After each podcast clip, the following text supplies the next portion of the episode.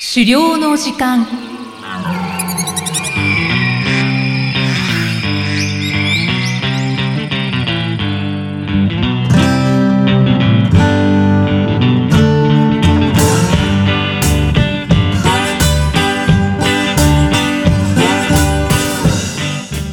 こんにちは漁師の藤井久人ですこんにちは進行役の生きみえですこの番組では狩猟に関するさまざまなトピックをお話ししています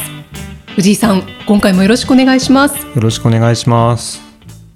さて今回は狩猟に関する情報収集についてコミック編ですねはい、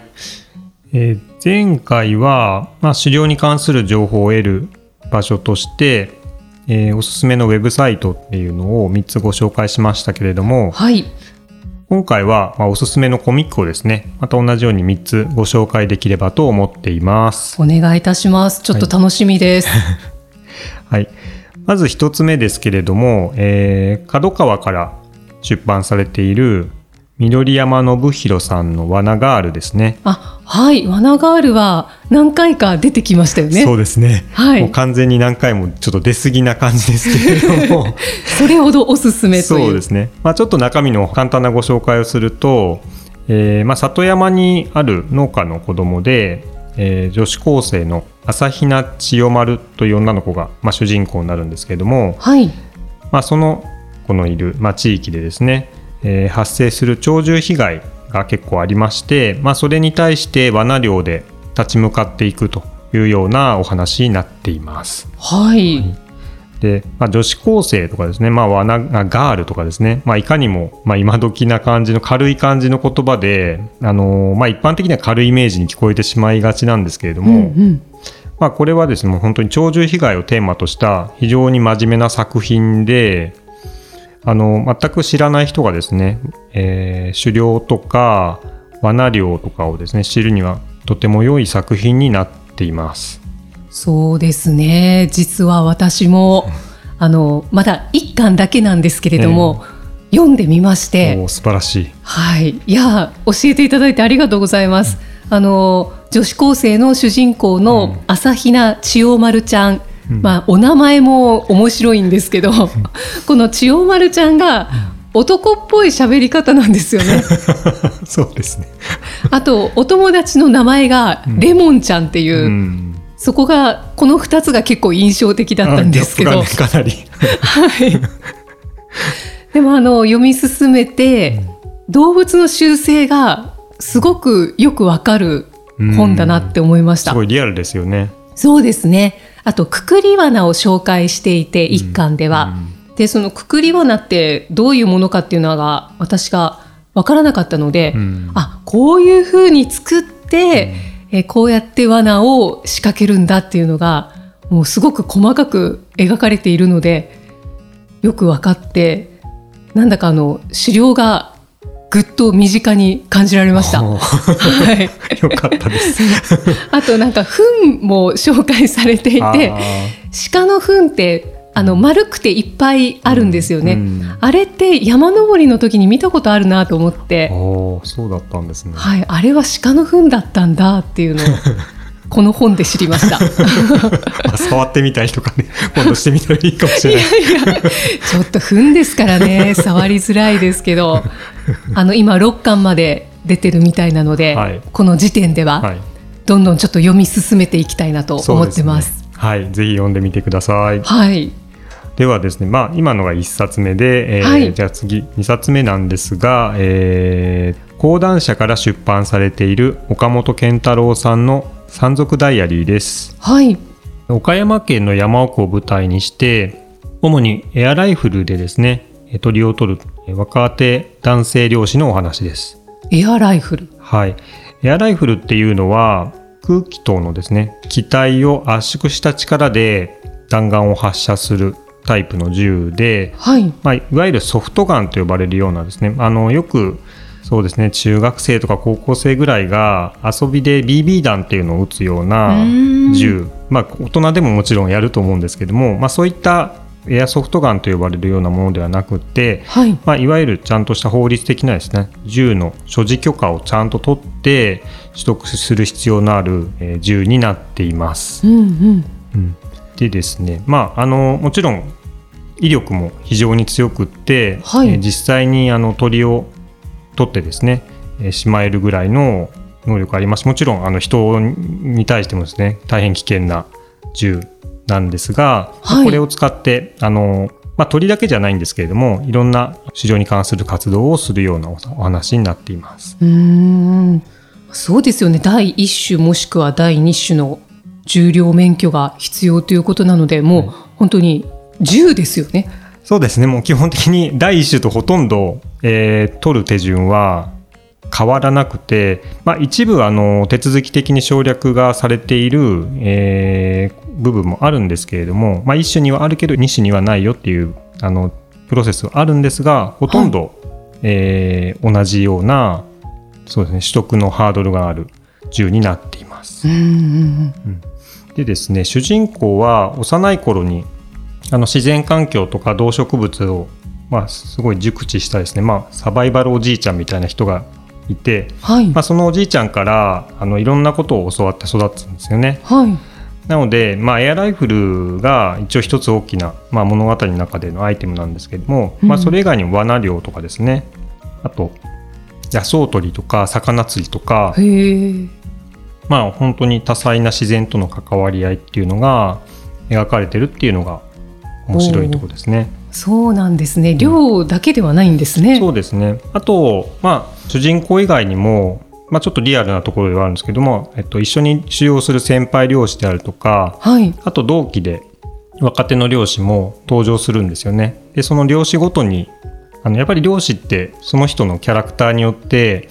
その漁師の、まあ、性格とか考え方によっていろんな狩猟のスタイルが出てくるので、はいまあ、そういった漁師ごとのキャラクターに沿ったエピソードなんかも非常に面白いなと思っていまうす。ん確かにいろんな角度から見られて勉強になりそうですね。そうですね特にこの作品であの特徴と言えるのは、まあ、主人公の人が、まあ、その調理に関して非常に、まあ、興味があるっていうことなんだとは思うんですけれども、はいまあ捕獲したものをですね、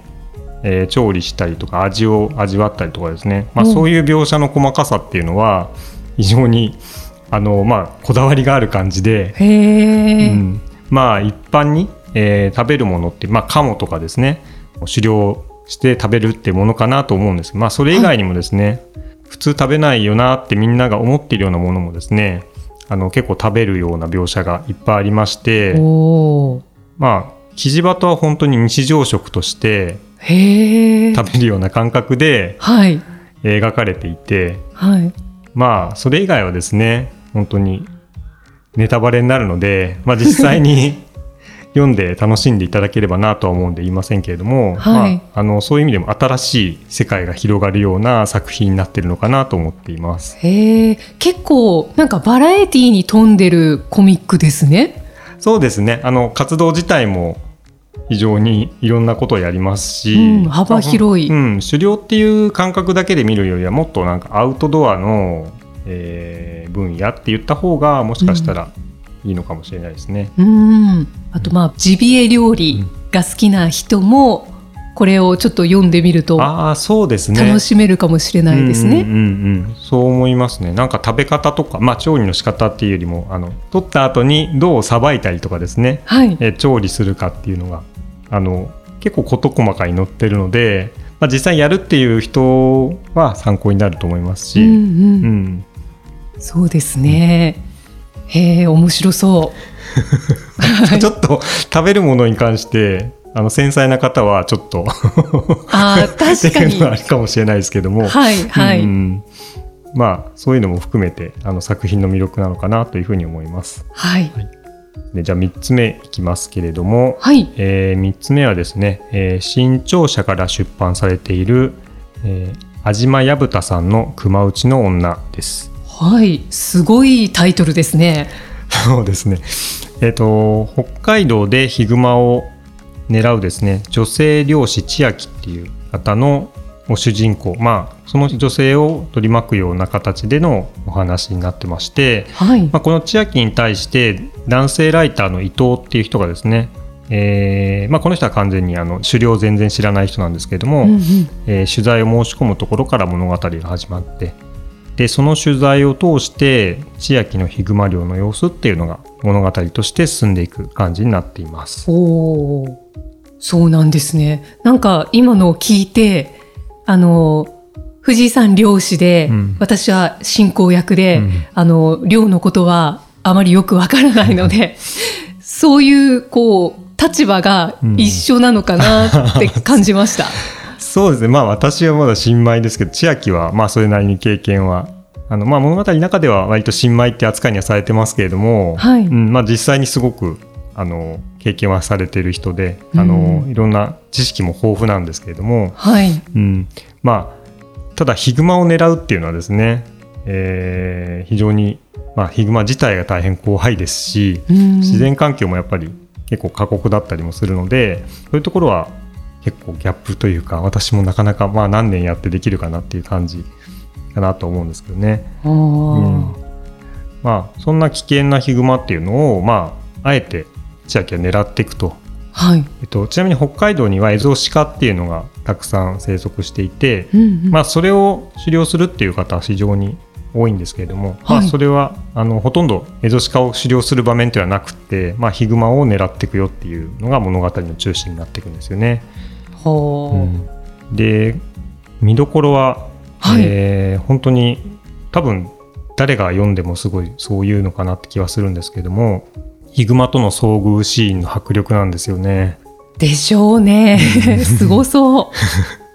で山でばったり出会って襲われるってことでなくてう、はいまあライフル銃を持ってですねこちらから探しに行ってるわけなんですけれどもはいでもやっぱりヒグマって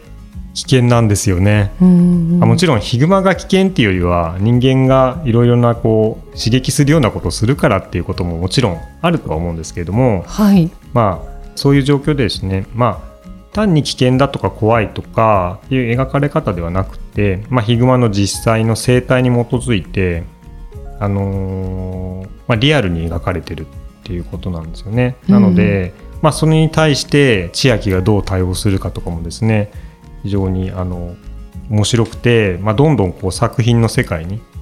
き込まれていくっていう感じでしたね私が読んでて。うーんなんか聞いてると結構ストイックな作品なのかなって思ったんですけど あのどうですか、千秋のキャラクター結構笑えるキャラクターっていうかそのまあかなりオタクっていうとちょっとなんかあれなんですけれども、はいあのかなりこう見てて笑っちゃうところもあってへえあのーそういう意味だと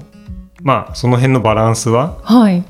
取れているのかなとは思います。あのすごくものすごい硬派なシーンばっかりが続くっていう漫画ではなくって、うんうんあの千秋とそのライターの伊藤との掛け合いみたいなところとかも、はい結構笑えちゃったりとかですね、へえまあ、やっぱり知識にギャップがあったりする と 千秋はその辺があまりきなんていうんですかねあの今節丁寧に説明するってタイプの女性ではなかったりするので、はいまあ、そのあたりのギャップが結構面白かったりとかうんうんうんはしますね。はいへえあの3作品ご紹介いただきましたけど、うん主人公が女性のコミックがうん2つありましたね。そうですねなんかどちらも魅力的な作品ですけどもまあちょっとそういう意味だと非常に個性的な女性っていう描かれ方は やはりされていますいますけどね。はいい、はい、うんうーんいや私はあの「罠がある」の1巻しかまだ読んでないので、ちょっと他のもどんどん読んでいきたいと思います。あはいはい、感想を聞かせてください。はい、面白そうです。はい今回ご紹介した3作品については、えーまあ、基本的に、まあ、現時点で確認した限りだと無料で試し読みっていうのがいろんなところでできるみたいですので、はい、まあ、気になった方はまず最初試し読みっていう形でも入りやすくなってると思うんで、うんうんまあ、お試しで読んでみてもいいのかなと思うのでぜひよろしくお願いします。確かにそうですね私も試し読みで読みました ぜひ気になった方は読んでみてくださいはいえー藤井さん次回はどんなお話でしょうか、はい、次回はですねあの狩猟に関する情報収集シリーズの、えー第3弾ということで、はいえー狩猟に関する情報収集単行本編をお話ししていきます。わかりました。さて、この番組では資料に関するご質問や番組へのご感想をお待ちしています。メッセージはエピソードの説明文に記載の URL からお寄せください。藤井さん、今回もありがとうございました。ありがとうございました。